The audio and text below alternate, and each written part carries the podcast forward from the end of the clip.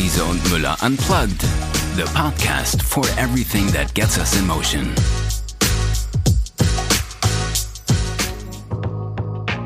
Hello and welcome to a new episode in our podcast Riese and Müller Unplugged. My name is Julia Jankowski and on this channel we are talking to people working and talking to Riese and Müller and their way of working. Today I'm glad to talk to Stefan Carsten. Stefan is futurist and urban geographer and he's a highly sought after expert on mobility. So I'm really, really glad to have him here in our virtual studio and to talk about the topic where we're heading to. So first of all, hello Stefan, how are you doing today? Good morning, Jule. Great. Thanks for invitation. yeah, you're welcome. I'm absolutely happy to have you here. And it's it's somehow it's it's a bit gray here in Wiesbaden. It's end of November, so it's not really I'm not feeling like going out for a bike ride. What about you? Well, actually, uh, it's sunny outside. I'm I'm living here in in Berlin uh, directly in the city center and the sun is shining, which is astonishing for this time of the year. Absolutely. That must be a mistake. But usually we have like a concrete wall on the top of the ceiling of, your, uh, of the exactly. sky. Yeah.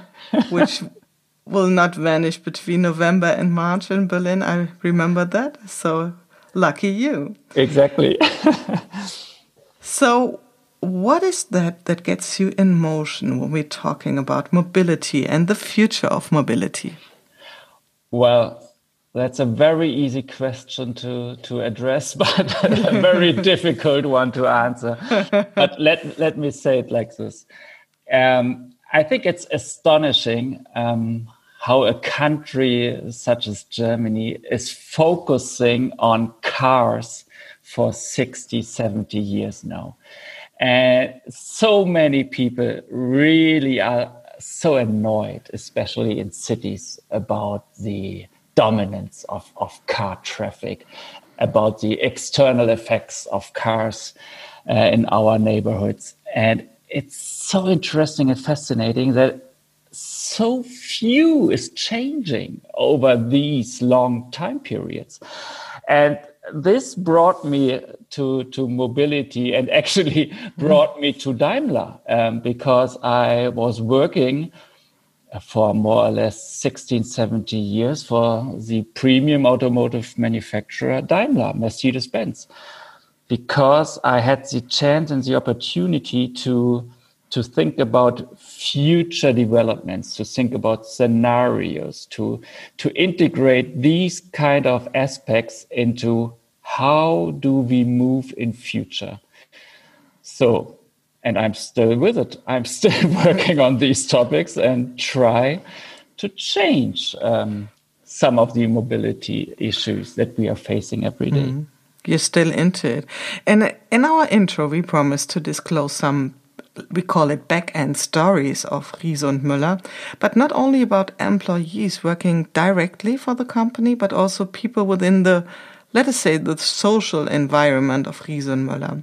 So when we're looking at your career, um, Stefan, you started off from a point where I may not see really the shortcomings to being a futurist. Can you tell us something about your career, where you started off? Yeah, definitely. Um, as you already said, I'm I'm a geographer, an urban geographer, and I had the chance that colleagues um, from the Daimler Future Lab um, had a class in the geography department, and I participated in this class. And we got known to to scenarios. And actually, the the topic uh, that we were dealing with when I was a student was how might mobility evolve in Germany over the next 25 years or so. So it was a student job, more or less. And it was so interesting to, to understand these kinds of methods and to, to get a completely new perspective on our daily issues, on our daily tasks. So that I I stick with it, yeah, uh, I, mm. or I stuck with it, mm. um, and I, I, stayed with Daimler for 70 years, as I, as I already said, and I, I, left Daimler then seven or eight years ago, and now I'm a freelancer, and I'm still working with futures, and I'm still working with geography, with space. and that's, can, that's mm-hmm. interesting. Mm-hmm. Can we summarize like you, you used to work for a car company and now you used to work against car companies or is it too too simple, too too uh, strict? No, this this would be too too too too simple. Um, to mm -hmm. be honest, I'm still working with car companies, mm -hmm. but I'm working especially with cities and regions. Um, I work with mobility players. I work with political institutions. Um, I'm still a lecturer. I'm a speaker, and mm -hmm. You know when you when you talk about mobility, it's um, you have to incorporate obviously the car uh, sphere, but you have to incorporate all of the other spheres mm. again um, um, as well. So the public transit agencies, um, the bike manufacturer, um, the industries um, that are that are supplying um, all these tools. So to be well to to to give a holistic view on the future mm. of mobility, you have to speak to all of them, and mm. this is important for me not really like from a political point of view, merely from change like the perspectives you're looking on mobility. So from different different angles on this topic. Exactly. So I guess one question which is often posed to you as a futurist is what will the future look like? What will it be like? What is your answer to this kind of question? Am I right? Is it a question which you often hear? It's a daily question. it would be my first question for a futurist. It is a very, a very uh, special question uh, that comes up on every party, you know. so you're a futurist, so how will it be in the future? And I, my, my, my sad answer is that I definitely don't know what the future is all about. Yeah, but I, I have a get, pretty good understanding of the framework and of the factors that may influence the future. And so this is my task to, to speak to people from all different disciplines um, and, and try to gather and to understand what their perspective is. And I try to incorporate these perspectives and make a synthesis out of it. So, to, to, to, to see a bigger picture, to see a kind of a mosaic, yeah, that mm -hmm. is a composition of all these tiny little stories and images and understandings of, of what mobility might be and obviously i will never be able to to see a clear future of this is the future of mobility mm. in hmm. germany but i have various images and i have various perspectives of what might be the future of mobility in germany europe and all over the world obviously and that is a completely different idea than thinking of the future as being one um, distinct or one specific um, a future which already exists and we have just to find our way to it so the our today behavior our today reactions will decide what kind of future will we um yeah will we see will we have here so yeah. um yeah, definitely. I think it would be a really false uh, picture if we only, um, well, if we only depend our acting um, on one future, on one mm. prognosis, on one extrapolation. Yeah. But this is what the majority of players is doing. They mm. see, they, they are saying, this is my future. Yeah? yeah. And now I act according to it. and what I'm saying, no, there is no single future. There are various futures. And mm. if you incorporate these various futures, you, you get a better understanding of what to do today. Yeah, mm. you have a better understanding of, of knowledge. You have a better understanding of uncertainty, and then you can act accordingly.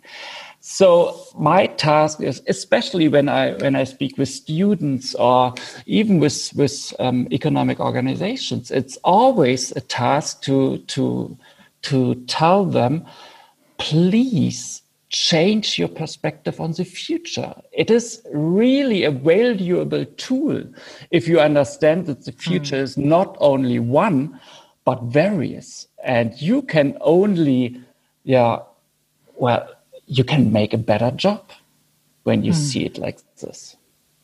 And beside the fact that the future is not waiting for us, it's more the idea of that we're now, in this very moment, shaping the future by ourselves, um, which is more like we have like an active part of it, which is obvious and clear, but many people do not act and behave like that with this.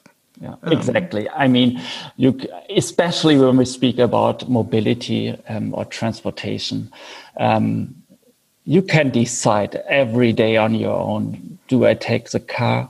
Do I take public transit? Do I take a bike um, to to come from A to B to travel from A to B? And many people, um, I mean, that's pretty clear. Think in terms of mobility and traffic on an everyday basis. Mm. Okay, my first choice is, is a car still in these times. But we have seen during the uh, corona lockdown um, what happened when people are not moving anymore and when they are not moving with a car anymore. Mm. The whole cities, the whole regions are changing tremendously. Um, we have been seeing a blue sky yeah, a clearly blue sky.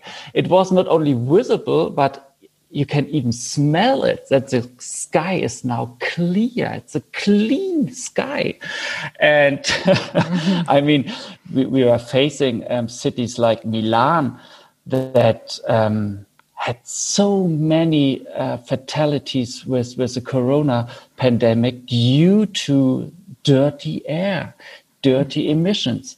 And so I think we have to understand that our daily behavior, as you were saying, is really dependent on our own future and on our own understanding how we would like to gestalt and to create our own future. Mm, absolutely. Yeah. So talking about vehicles, let's switch to our one of our main topics, the bike, obviously, in a podcast of Riese and Müller. So, which role do bikes play in your everyday life? Is it a crucial part of your mobility pool, or is it more like a business issue for you personally speaking? Yeah, it's a daily tool um, to to put it like this. I'm I'm living, as I already said, in Berlin, and I'm living in the city center of Berlin. So I have vast options of mobility. Mm -hmm. Everything is close by. The school is close by. My office is close by. Um, I have public transit options um, from from Straßenbahn to S-Bahn to to metro. Um, I have buses obviously nearby. Um, I can walk almost to every um, activity. And um, I have a bike, and I either walk or I either cycle um, to to overcome these distances. But I know, on the other hand side, that I'm very um, privileged to do mm. so. Yeah, not mm. many people obviously are, are, living here in the city center where all the economic or social activities are so close by. And for me, it's very, very easy to incorporate my thoughts of mobility into my daily routines. Mm. And so it's it's walking, it's cycling, and sometimes a public transit uh, when I go to the dentist, for example, mm-hmm. which is far, far away, which is good. So, and I have, but I have hopefully you don't have to go there very often. no, but I have, I, I do have to confess, I have a private car as well, mm. because we have a, a tiny little house in the in the rural landscapes, which is an hour uh, from here in Brandenburg, north of Brandenburg. And when we go there, we go by bike, uh, by by car. Sorry, mm-hmm. uh, by our own car because it's it's very comfortable for my family and my kids. So you see, I have all the all the options, and I try to take the best out of them. So you personally have a whole variety of vehicles, of, of uh, mobility concepts, and the numbers of uh, mobility concepts have raised enormously within the last year. I, I remember you mentioned that beforehand. So today, how many options do you have in a city like Berlin to choose? Believe it or not, it's about 30 different options. Mm-hmm. 30 different options. I think this is astonishing because when you compare it to the beginning of the century to, to the year 2000, we had, I think, five or six different options. Hmm. Yeah, which, which is just, I mean, now we can speak about mobility because now we have choice. Now we can choose from various options to to overcome the distances uh, within the city. In the year 2000, we had a private car, we had our private bike, we had public transit, we have a taxi. Um, we had a, a stationary uh, car sharing service um, in these days as well, and uh, we can walk. Mm. I think that was were, it. That yeah, was that, it. Mm. That hmm. were the options. So the number of um, options have increased enormously. And that led us to the Future Mobility Report, which was drawn up by you for the Zukunftsinstitut and which is the connection between you and Riese Müller. Maybe you can, you have just uh, wanted just to talk about the connection between you and Riese Müller within the topic of uh, the Future Mobility Report and after that, I would love to dive into this really, really interesting and fascinating um, review you made. Yeah, it was fascinating, obviously, when I was writing the report. Um, we were more or less in, in lockdown conditions. Um, corona pandemic really challenged our daily activities and well the bike schemes, yeah, all over Europe suddenly um, were rose, yeah, were just were growing, and it was fascinating uh, for me to to get into this industry, and so I, I looked um, for for players and I looked for experts to talk to. And mm-hmm. luckily for me, I, I, I met or got in contact with, with Sandra, and we had a great interview on the future of, of, of biking and cycling. Um, and that I incorporated this interview to the report because it was for me so interesting and fascinating that the focus is not only on bikes, but it's it's more the, the whole system um, that is being incorporated by, by, by Sandra and by Riese Müller. And mm-hmm. so I was, was very, very happy to get known to, to Sandra and to their thoughts and understanding of the future of mobility. Hmm. And they're thinking far beyond the bike, what you just explained to us. But let's go to the the Future Mobility Report, which was released by the Zukunftsinstitut, but you're the author. So, can you summarize briefly or describe what were your main findings while researching on the future of mobility? Yeah. Um, for me, um, as it was a first report, it was um, important to provide an overview on, on very general topics um, that are that are important to me. So I had four trends: um, road diet, mobility seeker, all-inclusive mobility, and delivery bots that were in, well in any kind of aspect um, important for for these times for these periods um, while we were facing the corona pandemic for example road diet um, is a trend that I'm studying for several years now, but it now shows up in, in Germany to a very um, great extent. So, road diet means that road infrastructure that is normally devoted for cars is now being well transformed and rebuilt um, to cater the needs of cyclists, of pedestrians, and of the public transit um, providers. So it's a complete rebalance um, of mm. the whole system, of the whole infrastructure system um, that we see not only in the Netherlands, not only in, in Sweden, uh, not only in Norway, but for the first time also here in Germany, in the car addicted Germany. And this is interesting because for me, this is a great indicator and a great factor that we are likely to see a very different future of mobility, even in Germany. Mm. Well, I totally agree. And in my perception, also the car drivers assume that the city belongs to them or to, at least to their cars. And consequently, they're not really keen on leaving space for other road users. What could be effective ways to convince them that they are about to gain something in terms of quality of life in a city? Have you some good examples for it? Or what could be a good argumentation, a good way to convince people? Interestingly, um, car drivers are, are, normally very negative about these uh, futures and, and the personal consequences. But interestingly, what we see all over the world is after these transformations and after these rebuilding took place, um, the driving speeds um, really increased. So driving with a car, even when you have less infrastructure, was even more, was even better for them.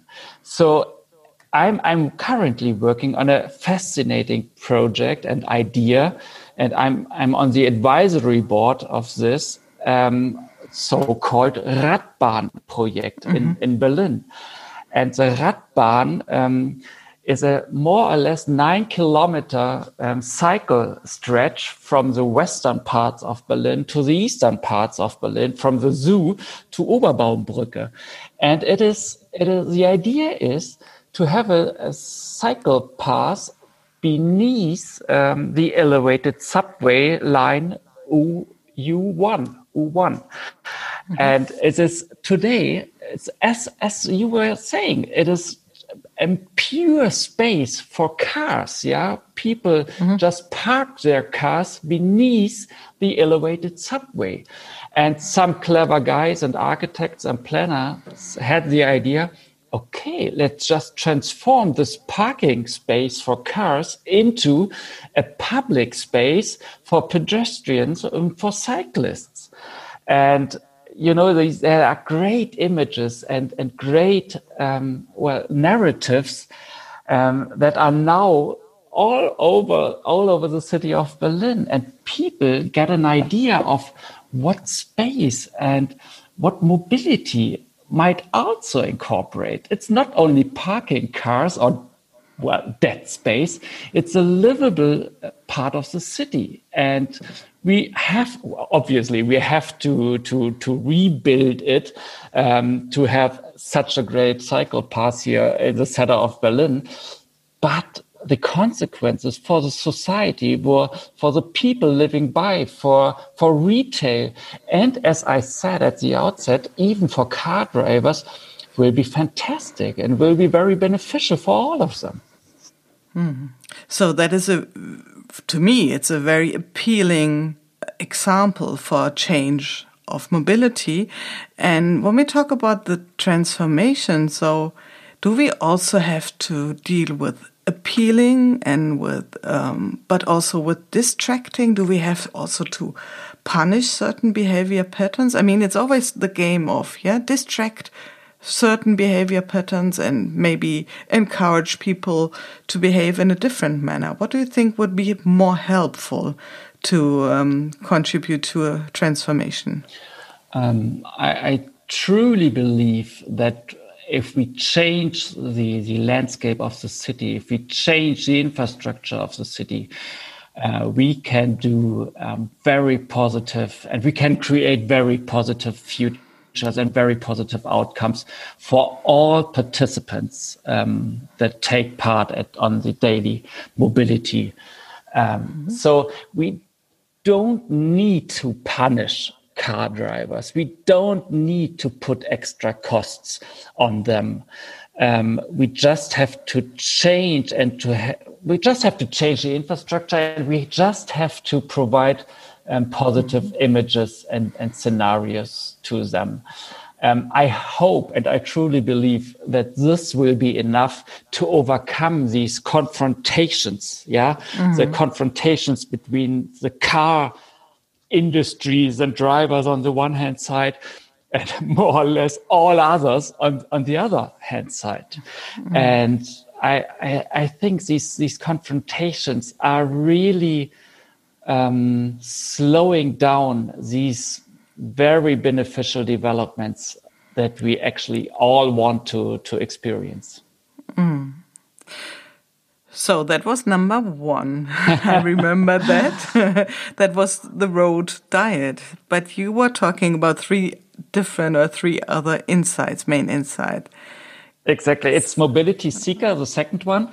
And mm -hmm. it is um, more or less what I already um, exemplified earlier that especially the, the young generations are now very open not only to to drive uh, their own cars in contrast to it they they experience mobility and they experience mobility as a game so they um, they really make use of, of these 30 options that I was addressing earlier. And they are well, they use all these mobility and transportation issues on a daily basis, on a very situative basis. Yeah. Today I, I go with a public transit. Tomorrow I take my bike. Um, the next day I, I maybe take my own cars. So they choose from these options and they really show us what multimobility is all about. It's about um, it's it's a fascinating tool to to be mobile in a city where I have all the options um, at my hand. Mm. And as you said to me, it sounds really pretty young, a pretty young mega trend. I mean, young in terms of the target group, um, but also is it a more uh, urban lifestyle? Because in my picture, which arises is that it is connected more to urban setting, or do you think this floating, this um, yeah, gambling is also possible in a rural area? No, I, I would agree to this. I think it's a very urban lifestyle. On the other hand side, I, we have the third trend, we have all inclusive mobility. So, yes, you can gamble with mobility in, in the urban sphere. But on the other hand side, there is the, well, there's the, the great wish um, to be more mobile, even if you live in the suburbs, even if you live in the mm. periphery. Um, people would like to have, uh, well, an application or a tool, a device where they can use all different modes of transport um, not only taking the public transit, not only taking a, a car sharing scheme, not only taking a bike scheme, but having one application in their hands, yeah, on their smartphone, which allows them um, to travel even from the suburbs in a very seamless way. And this is mm. all inclusive mobility. And there's especially commuters and especially business people really would would like to rely on mobility out of one hand yeah? So one face to the customer if you would mm. term it like this. So it's very much about the experience of traveling also i guess. Yeah it's it's the experience but obviously it's also the ability to do so. So mm -hmm. you, yeah, that you have to have the information um, where is my next option? Yeah, when mm. is my next option? And so it's about data, it's about information, and it's about um, the products, the vehicles. Yeah. So when I don't have these products uh, uh, in the suburbs, so I have to create options um, for people living there um, that they can experience these kinds of, of mobility modes. And if you don't I, I mean, no, the other way around. If it's seamless, the change of the vehicle, for example, the change of the mobility system, then you don't bother. I mean, if if it's really a, a, fight, if it's really not connecting, if it's not fluent, if it's not seamless, you don't want to be a, a mobility seeker. But if it's seamless, Yeah, and that is a question of uh, somehow the whole journey, the whole uh, experience. Exactly. When we speak about mobility as a service, yeah, or all-inclusive mobility, um, as I framed it, then um, well, you have to have these products available for the people, for the commuters, mm. for the business people. Otherwise, it's a barrier, and people are very reluctant to to use mobility if it is a barrier and i mm. don't want to to to stand still in the winter um, somewhere in the suburbs um, without any option so mm. seamless mobility relies on products and it relies on information and both is is um, important and and thankfully many startups and many mobility players are now investing in these kinds of, of fields of mobility. And so I, I, I'm very optimistic that we see a lot of change, especially in, in these um, issues. And what contribution can come from the bikes for this mega trend? Well, a great um, contribution, um, especially when you integrate um, the bikes um, in the infrastructure, not only in city centers, but also at the edges of the cities. So separated, very safe infrastructure for bikes is a, is a prerequisite. On the other hand side, uh, it's also a prerequisite to have adequate, um, well, to, to, to integrate bicycles, for example, in, in public transit. Um, yeah. Mm-hmm. So even if, if, it is sunny now in Berlin, it can, it can easily rain in, in two, three, four hours. And to have the ability to integrate the, the bike uh, in, into a bus or into a metro, I think mm-hmm. is very, very important. Not to have separate um, tariff levels, not to have several obstacles to use it, but a very combined and integrated mobility system um, would be fantastic. Yeah. So to say, an easy entry. And that was number two. What is about number three and four of your main insights? I'm a, I'm a bit counting, always sticking back to. Actually, um, I think I, I, already talked about all inclusive mobility. Mm -hmm. um, in terms of commuters and, and seamless mm-hmm. mobility and all this. So I would now focus on, on the last one, on delivery bots.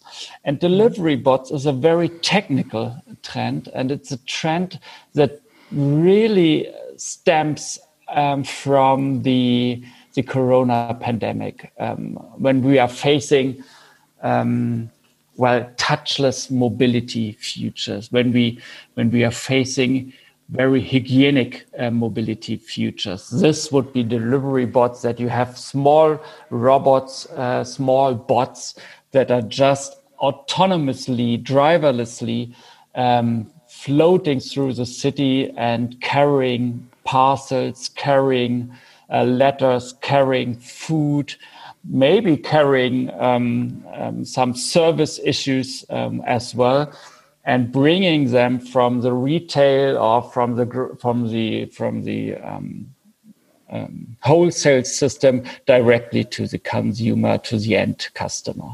Mm.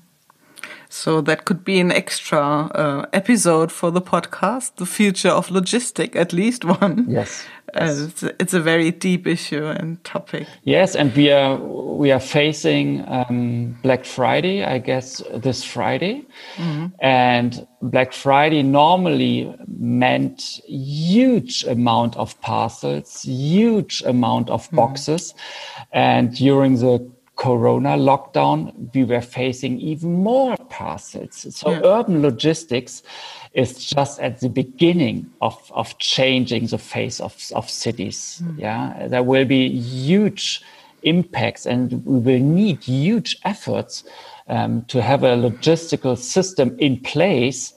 Um, well, that, that, that, that circumvent the external effects, the negative external effects that we are facing today. Mm-hmm. And what about cargo bikes in this in this issue? I mean, can cargo bikes support this logistic thing in a more, yeah, technical meaning?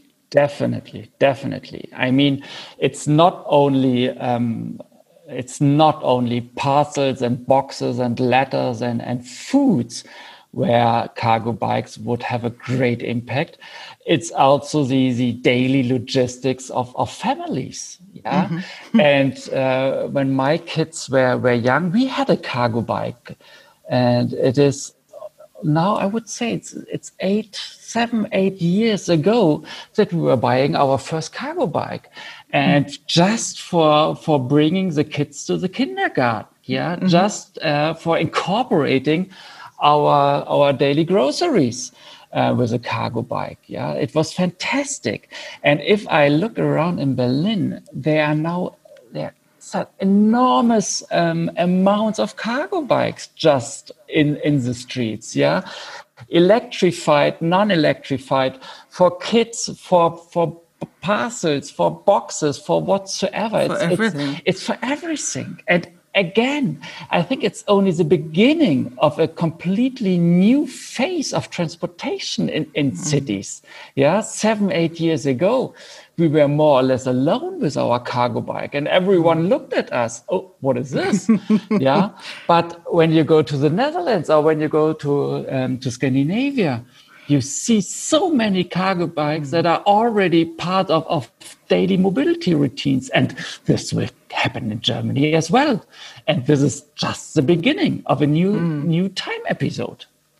And it's getting um, a status symbol as well. I just read an article about cargo bikes and it was titled, um, cargo bikes are the new SUVs for bikes. And uh, I really smiled. I really loved this comparison. But there's a, a point of truth in it because, to my estimation or in my observation, bikes are getting more and more part of lifestyle and even in the terms of of a status symbol yeah i mean it's getting more attractive attractive to uh, to have a um, yeah high price e-bike than it used to be. It's a tool to show off also yes. to be honest. Yes yes.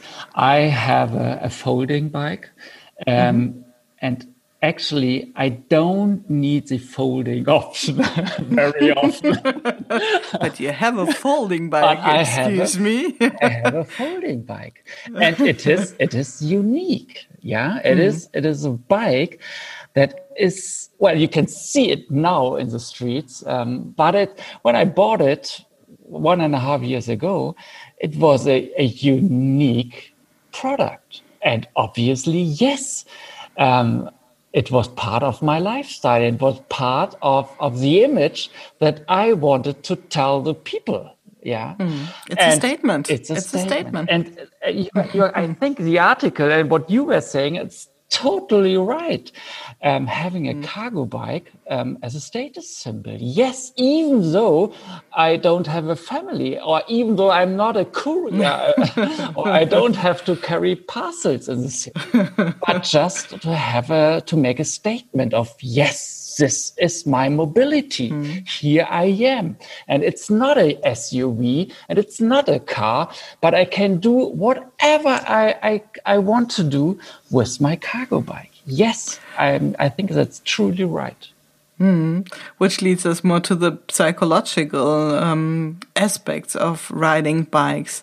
Do you think there's such a, such a thing like a psychological phenomena why bikes are so um, appealing these days? Why we like a like a renaissance? Yeah. What do you think is is there anything special about riding a bike or belonging to the um, to the club of bicycle people? Mm, I think um, in in the modern times we were saying that the car is is freedom is flexibility yeah? Mm. it was during the period of modernity so in the 60s and 70s when when the car industry really boomed. And i think you can attribute exactly these statements um, to to the bike today it is today it's freedom it's flexibility it's independence yeah independence it, independence mm, absolutely in, in mm. every aspect and yes i would say due to this we are now experiencing a, a tipping point um, for. This. I think we won't go back on on pre-crisis levels, and crisis I mean Corona. Yeah, mm. so from now on we are on a new level of of of biking, of cycling in Germany and all over Europe, and I think you are right. It's a renaissance. It's a tipping point. It's new mobility. Hmm.